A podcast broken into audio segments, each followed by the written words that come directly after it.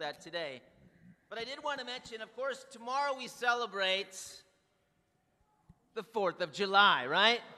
Independence Day, which is the anniversary of the colonies and our founding fathers taking their stand against Great Britain in 1970, or excuse me, 1776. Man, that was a bad mistake right there, huh? You know, this is a celebration, a, an opportunity to remember what was done so that we could have freedom. And uh, we all, you know, I, am a huge Revolutionary War fan, so I enjoy it. In fact, uh, my, my mom was in town this week, and we went down to the battlefields in Yorktown, and, and it was so great. And, and I love listening to the, the video there in the, in, the, in the main hall where they talk about what happened. And I love the, um, the uh, park rangers telling their stories, and they're so passionate about it, and it's, it's super inspiring to listen to. But, uh, you know, I was uh, just thinking about today, of course, we celebrate something of freedom much greater, right? And uh, we were given our independence by Jesus, amen? But not to live for ourselves, but to live for Him, amen? And so today we'll be studying out Ephesians 6 after taking our stand in the battle. Uh, we have a far more at stake when you talk about your spiritual life than our independence during our life on this earth. The outcome of this battle could have eternal rewards or eternal consequences. So we got to make sure that we grasp really the spiritual battle that we are engaging in. Amen? Before we get into Ephesians 6, you know, it's important that we see it in its context and that we kind of just do a quick review of everything that we've been studying since the beginning of the year in Ephesians. And so you're like, how is that going to happen? That's a great question. I, am I'm, I'm hoping that it, it happens quickly. Amen? In chapter 1, the Bible tells us that we have been blessed with every spiritual blessing in Christ. And if we remember, we learned in chapter 1 that we've been chosen, we've been predestined, we have been redeemed, that we have the riches of His grace lavished on us with all wisdom and insight. These things have been revealed to us. That we've been sealed with the Holy Spirit, the Arrabon, which is a deposit guaranteeing our place in heaven as long as we remain in the spiritual fight. In verse 18 through 22 of chapter 1, Paul prays that we could grasp this, that we could somehow understand this. And he says in verse 18, you know, as Paul's praying, he says, he prays that the eyes of our hearts will be enlightened, that we may know what the hope is to which we have been called. We have been called to an amazing hope in Christ, and what the riches of his glorious inheritance are in the saints, and what and what the immeasurable greatness of his power is toward us who believe, according to the working of his great might, that he worked in Christ when he raised him from the dead and seated him at the right hand of God in the heavenly realms. Far above all rule and authority, far above all rule and authority, and power and dominion, and above every name that is named, not only in this age, but also in the one to come. Said, I've given you power, far exceeding any spiritual power that might be against you. And he put all things under his feet and gave him his head over all things to the church, which is his body, the fullness of him who fills all in all. In chapter 2, we learn that we've been made alive in Christ and that we are his workmanship created in Christ Jesus to do good works and that we were included in the purposes of Christ, whether you were Jew or Gentile, when you were baptized. And of course, we mentioned on Wednesday that on Tuesday, Antoine had gotten baptized. Amen? And so it's very encouraging. Antoine is in Christ. He's been made alive in Christ. That's inspiring. Chapter 3, Paul prays again that we can understand how good we have it in Christ. He says, For this reason I bow in verse 14 before the Father, from whom every family in heaven and on earth is named, that according to the riches of his glory he may grant you to be strengthened with power through his Spirit in your inner being, so that Christ may dwell in your hearts through faith, that you, being rooted and grounded in love, may have the strength to comprehend with all the saints what is the breadth and length and height and depth, and to know the love of Christ that surpasses knowledge, that you may be filled with the fullness of God. Now, to him who is able to do immeasurably more than all we ask or imagine, according to the power that is at work within us, to him be glory in the church and in Christ Jesus throughout all generations, forever and ever. Amen. Paul was getting fired up, man. He, the Spirit was, was moving. I lose my breath trying to read that, and I can imagine him just being fired up sharing that. Chapter 4, we learn about the unity of the body of Christ. There's one Lord, one faith, one baptism, one God and Father all, who is over all and through all, and He's in all. Over all authority. Over all in our life. And we learn in verse 27 well, we also learn in that chapter to use our gifts to build up God's church. But then in verse 27, he says, And don't you give the devil an opportunity. Or don't you give the devil a foothold, depending on what your version says. All of these things and all of the challenges that we face in our life, in our sinful nature, provide Satan opportunities to take us down spiritually chapter 5, he says, not even a hint of impurity or of greed or of immorality or drunkenness. These are improper for God's holy people. It's improper. And we already heard that earlier, right? From Marcel. Ephesians 5, verse 8, it says, For at one time you were darkness, but now you are light in the Lord. Therefore, walk as children of light. We cannot give Satan opportunities to have victories in our life. And then, of course, in Ephesians 6 1 through 9, we talked about surrendering to the Holy Spirit's direction in our marriage, with our kids, with our jobs, in, in all these different things. We learned we've got to surrender. But that God is in charge of all of this. And finally, we get to today. In Ephesians 6, verse 10 through 13, he says, Finally, be strong in the Lord and the strength of his might. Put on the whole armor of God that you may be able to stand against the schemes of the devil. For we do not wrestle against flesh and blood, but against the rulers, against the authorities, against the cosmic powers over this present darkness, against the spiritual forces of evil in the heavenly places. Therefore, take up the whole armor of God that you may be able to withstand in the evil day. And having done all this, to stand firm. Guys, this tells us there is a battle going on right? This tells us there is a spiritual battle going on between the Holy Spirit inside of us and the sinful nature within us. It is not a battle outside of us, it's not flesh and blood. Go, oh, I'm mad at this person, I'm mad at this person. No, no, no, no. That's all the spiritual battle. You are mistaken. It's not against this person or that person. There's a spiritual battle going on. It is a wrestling match. This wrestling was an Olympic wrestling terminology uh, that they used back then. In, in Greek, in, in the Greek times, man, wrestling was vicious. I mean, I used to be a wrestler, and, uh, and I enjoyed it, and I thought it was fun.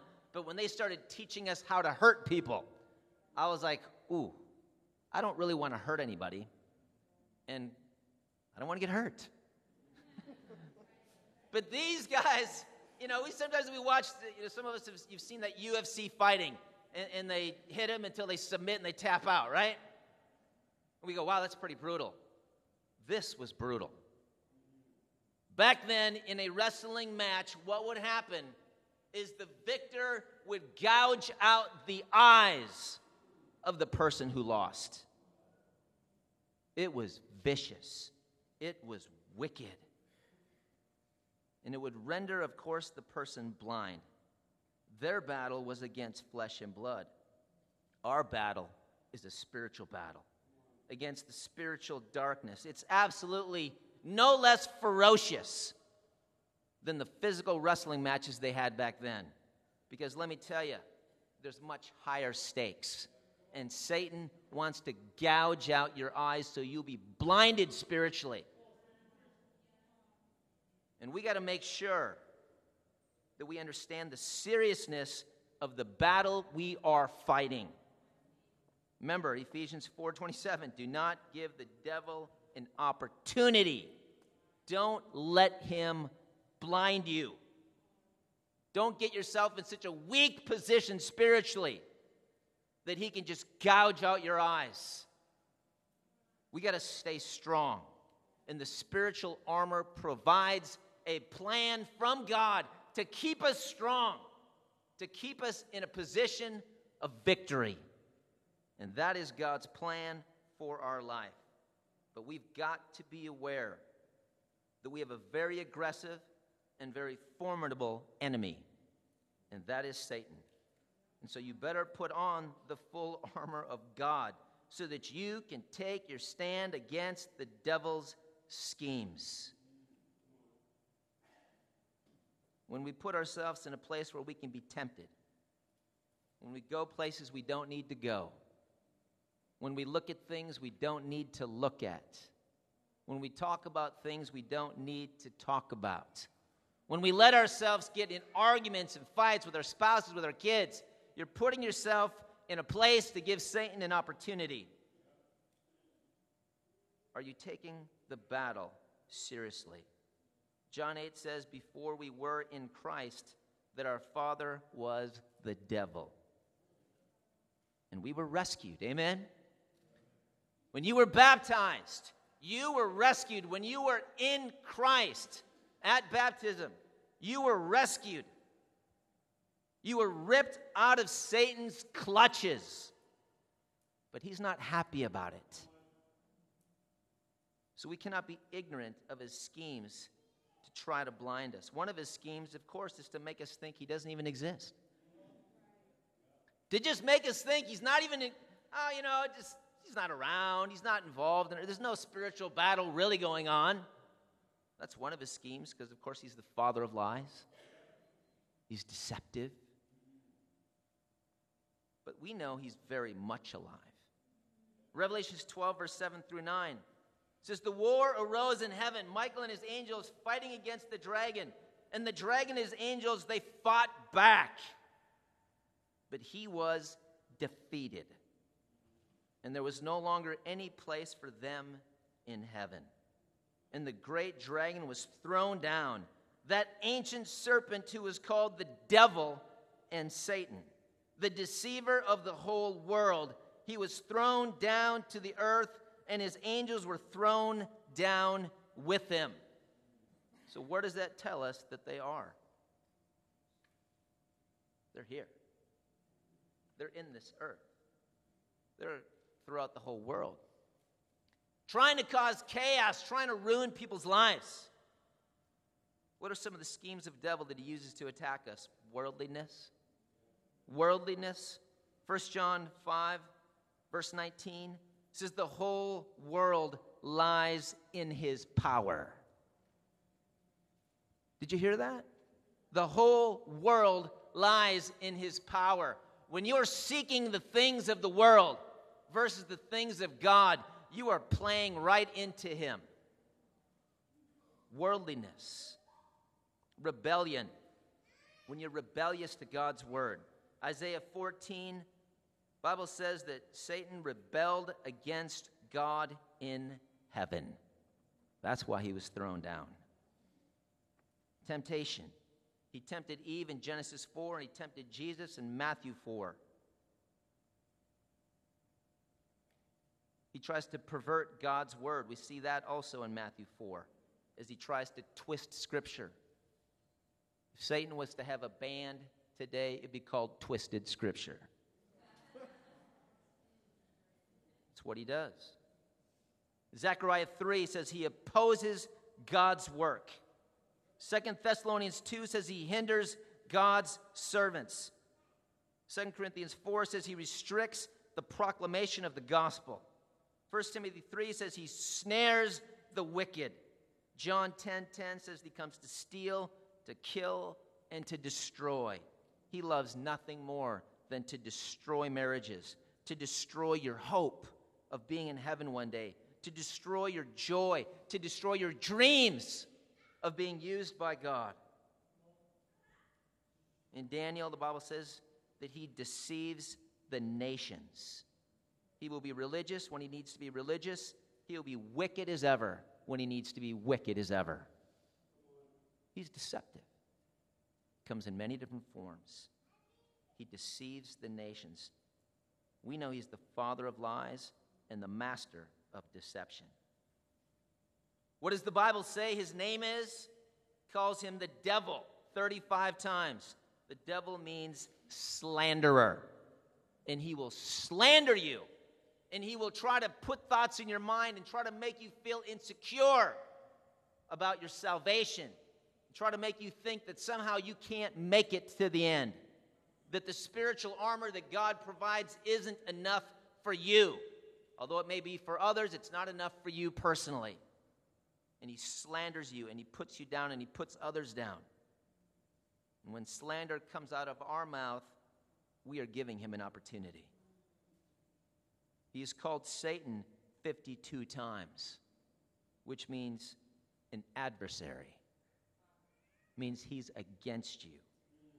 He is against you. He is our adversary. He came to kill and steal and destroy us. That's why he's here. Revelations 12 12 says, Therefore rejoice, O heavens, and you who dwell in them. But woe to you, O earth and sea, for the devil has come down to you in great wrath, because he knows that his time is short. He knows his time is short. Some of us, we don't realize our time is short. We live like life's never going to end, like God's never going to come. And so we choose to live a life that isn't really in the full armor of God. And we got to take note. Satan knows his time is short. You should know the same thing. Amen? So, what do we do? Do we give way to fear? Do we just run away? Do we just just pretend like it like it's not really there? Absolutely not. Point number 1, and it's the only point. You suit up for battle. You suit up for battle. And you suit up with spiritual armor, not in your own strength because your own strength is far too weak. Last week, Raul talked about the power of prayer. And we know James 5:16 that the prayer of a righteous man is powerful and effective, right? Without prayer, you lose this battle 100 out of 100 times. We got to ask God every day to strengthen us for the spiritual battle. Isaiah talked about the shield of faith last week, right? And he talked about the spiritual battle that we're in. I just wanted to recap on it because it was such an important thing. But the shield of faith that we can block the arrows, the fiery arrows of Satan, putting those doubts in our mind or those insecurities. We need to come alongside and encourage each other in this battle and hold up our shields of faith so that Satan cannot get in there.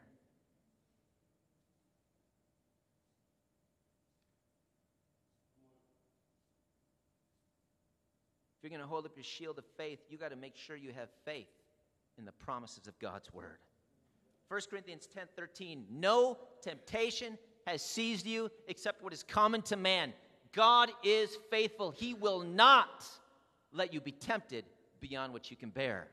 But when you are tempted, He will also provide a way out so you can stand up under it. And when you got to take your stand in the spiritual battle, you've got to have the faith that God's word is true. Amen. Philippians 4:13 I can do all things through Christ who gives me strength. Ephesians 1:18. We already went through this, but we have a surpassing power that comes from God. The Holy Spirit, the same spirit that was that resurrected Jesus. That power is inside of us, the Arrabon. It's a deposit guaranteeing our future with God. And you got to believe it. Ephesians 3:20, we have immeasurably more power than we ask for or can even imagine. Ephesians 6, verse 14 through 17 tells us what equipment we need to put on so we can tap into that power. And then verse 11 of 6 says, We do this so we can take our stand against the devil's schemes. Guys, we cannot give Satan any advantage. You cannot give him any advantage. That's why in Ephesians 6, verse 13, it says, Take up the armor of God. He says, and you got to put it on. The verb is an aorist imperative, and it's like a military command to put it on once and leave it on for a lifetime. It's not a suggestion, it is a military command. You put this armor on and don't you take it off. No relaxing the discipline necessary to use this armor for protection. Do not relax. Don't let your armor down. It only takes the shield of faith drops, the fiery arrows come. You got to keep it up. To win this battle, we must obey God's commands. Satan loves to attack the truth. He loves to snatch the word and the seed away from our hearts, even as we're hearing it today. Isn't that true in the parable of the soils? Satan comes and he snatches the seed and he pulls it away. So you got to make sure today that you're taking good notes and that you go back and study it out. We are in a spiritual battle and you have got to prepare. You have got to be engaged. We cannot prepare for battle if we do not know our enemy. We can't. You have to know your enemy.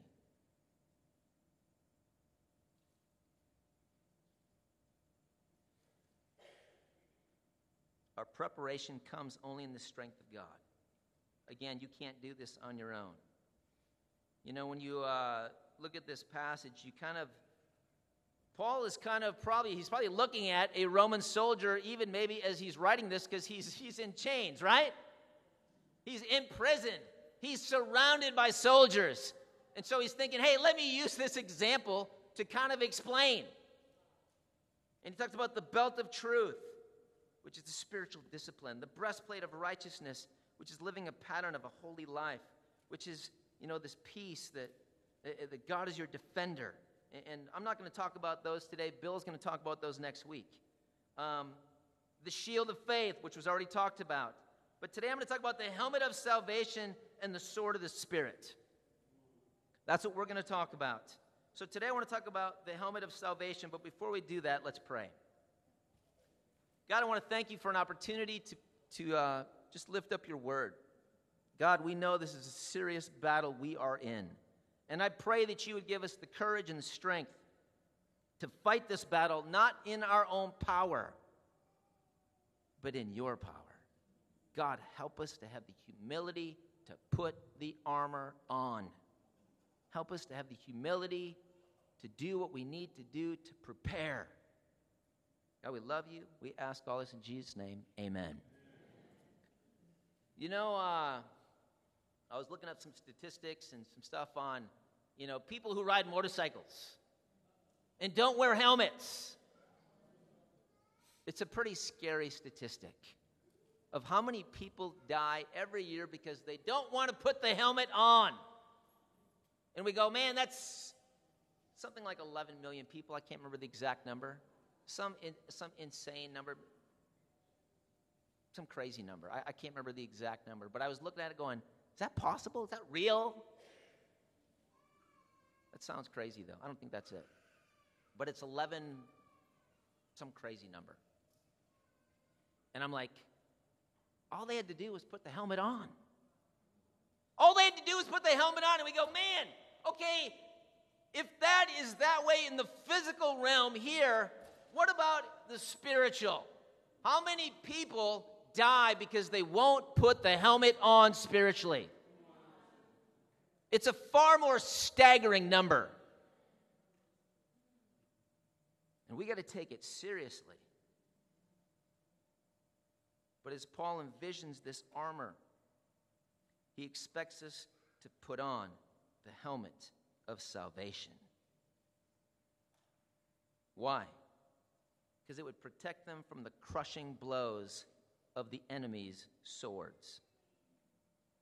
If you can cause head trauma and you begin to mess up a person's mind, then it doesn't matter what other armor they have on because they can't think straight. They can't, they can't defend themselves. They, they're not really sharp minded enough to realize what kind of battle they're in. And some of us, we may have been there spiritually where Satan comes after us and he starts to put doubts in our mind and he starts to make us feel insecure about our faith. He starts to make us feel all these different things, and you're just staggering. And you can't even think straight spiritually. The helmet of salvation so important. Ephesians 2:18, Paul prayed that we would grasp the hope to which we've been called. You know, the truth of the matter is is the helmet of salvation is associated with hope in 1 Thessalonians 5 verse 8. 1 Thessalonians 5, verse 8. The Bible really helps us to understand. Is it up right there? But since we belong to the day, let us be sober, having put on the breastplate of faith and love, and for a helmet of hope of salvation. You see, there's something about that helmet that is connected to hope in our salvation, of one day being with God, that being able to protect us when Satan's attacking us, we go, you know what? One day I'm going to be with God. One day I'm going to be with God. I have the hope that I will be with God one day. And that that would keep you in the battle, keep you fighting. Of course, this promise is for people who are already Christians. And Satan tries to cast doubt in our minds, even as Christians. And we forget that our hope is an anchor for our soul. We just sang that song, right? Our hope in God, our hope in being with God one day, it's an anchor for our soul. And one day we'll all be gathered together in heaven. But we got to keep that in mind when Satan comes after us because the helmet of salvation is that great hope of final salvation that gives us confidence and assurance that our present struggle with Satan will not last forever and that we will be victorious in the end. Do you believe that? 2 Peter 3, verse 17 says, Be on your guard so that you will not be carried away by the error of lawless men and fall from your secure position. If you're a Christian, you have a secure position. Don't let Satan get in there and mess with your mind and make you think that you don't if you made a decision, if you heard the word of God and you believed the word of God and you repented of your sin and you confessed Jesus Lord and you were baptized, then you're a disciple. You are in Christ. And don't let Satan try to tell you anything different. 2 Corinthians 10, verse 3 through 5, talks about that we got to take captive every thought and make it obedient to Christ. Because remember, Satan is a slanderer. 35 times in the Bible, he's slandering people. He's trying to make you think crazy thoughts. Oh, I'll just give up, I'll just quit. You know, I'll give up really that God will ever use me. Those are, those are Satan's thoughts. Those are not God's thoughts. Because if we're thinking Jesus thoughts, we're thinking, man, my best days are ahead of me spiritually. My best days with God, I can do all things through Christ who gives me strength. I can do all things. I have all the power that of the Holy Spirit inside of me. There's nothing I can't do because God is with me. You will not be able to have a secure position in Christ if you do not know the Bible. If you just listen to others share about the Bible, but you don't really go back and study it out for yourself, you can't really have the security that God wants you to have, which leads to the second armor that we need, which is the sword of the Spirit. Do you realize we possess immense power with this book right here? Number one selling book for many, many years. And I don't anticipate it will end. Number one selling book. But most of these books end up on a shelf collecting dust. In fact, Bible makers are so confident that you're not going to read it that I know one. I think it's uh, I think it was Zondervan. I can't remember the name of the company. They said, "Look, if you happen to break the binding, you can just send it back to us and we'll replace it for free." I've sent back quite a few Bibles, and I get a free one in the mail. I'm fired up. Sometimes I'm like, you know what? I got so many good notes in here. I'm going to keep it. But I'm afraid that most people don't read it enough to ever break the binding. And so these Bible makers feel confident making those kind of commitments. Now, is the goal to break the binding? No. not at all. Hopefully not, you know. I see some of you are trying to break it right now. No. I'm not talking about I'm talking about I'm talking about you're reading it so much and you're so into it that day after day, week after week, year after year, the Bible just takes a beating. And you're not just simply listening to the word and deceiving yourself, but you're really doing what it says.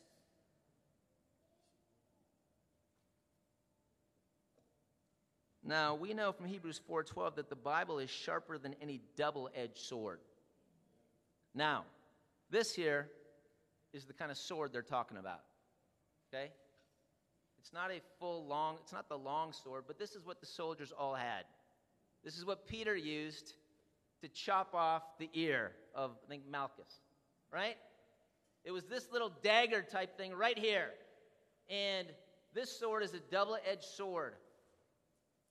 And the fact is, is this is this is really of all the weapons, this is the only offensive weapon, but it's also a defensive weapon. Because if someone's coming at you, you're constantly blocking, right? but you're also striking. Striking. Thought you'd like that. And so, you know, am I that adept with this thing? I mean, if I got in a sword fight, I'm pretty sure I would die quickly. Okay? I have not taken any training.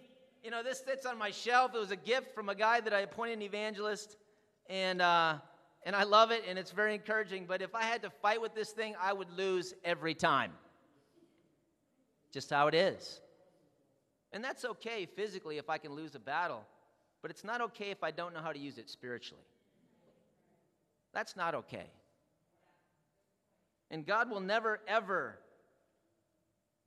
let us think, oh, it's okay if you don't really know your Bible. Just go to church on Sunday. Just be a good person. That you won't find ever in the Bible. The Bible doesn't say any of those things. And yet you hear people say it all the time. Oh, all religions lead to heaven. No, they don't. But you won't know that unless you read your Bible. So those are just ignorant comments, right? But we want to be able to trust this weapon can protect us. We want to be able to understand uh, that we need practice, that we need to learn how to handle it correctly, that we correctly handle the word of truth, the sword of the Spirit. What does the Bible claim about the Bible? It claims that it's infallible, that everything in it affirms it is true. Psalm 19, verse 7 the law of the Lord is perfect. It's inerrant. Every word in it is true. In every instruction, it is pure. Proverbs 30, verse 6 says, Every word of God is pure. Complete. Revelations 22. You can't add it, you can't add to it or take it away. There is no further divine revelation. The Bible is canonized, it is complete. Authoritative. You know, Isaiah 1, verse 2, it says, For the Lord has spoken. You know what I'm saying? Okay, all right, I, I get it. Authoritative, sufficient, that we need nothing else. 2 Timothy 3 16 and 7 says, It thoroughly equips us for every good work, that it's effective. Isaiah 55 says, The word of God never comes back empty, but always accomplishes the purpose for which it was sent. It is effective inspired by the Holy Spirit. 2 Peter 1, verse 20, 21.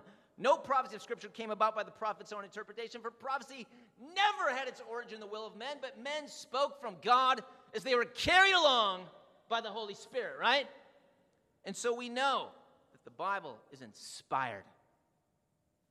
Again, all the books in the Library of Congress, millions of books, only one was carried along by the Holy Spirit. Only one was inspired by the Holy Spirit. That's pretty awesome, right? That's pretty inspiring when you think about it. So, what does God's word do in our lives? John 17, 17, it's the source of truth. And we are sanctified by the truth. Proverbs 8:34, it's the source of happiness. 1 Peter 2, verse 2, it's the source of growth. Romans 1, 16, says, I'm not ashamed of the gospel. It is the power of God for those who believe. Hebrews 4:12 says it cuts to the heart.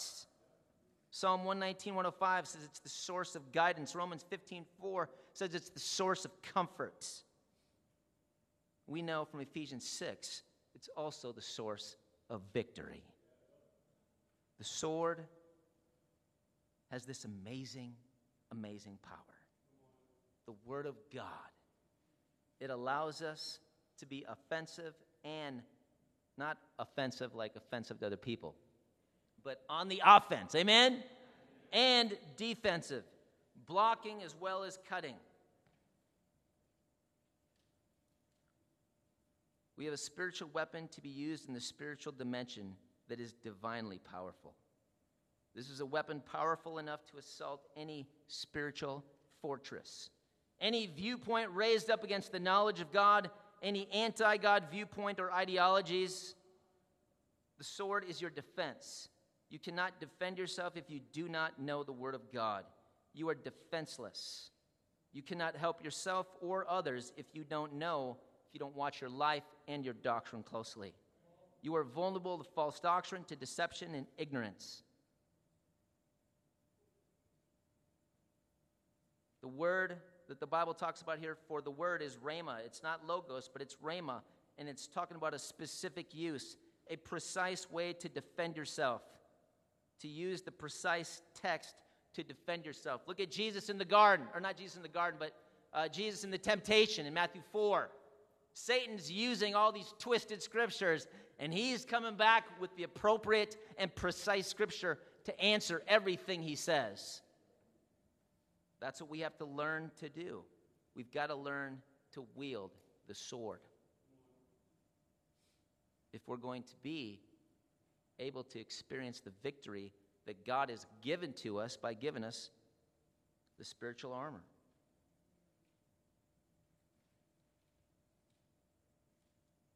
We know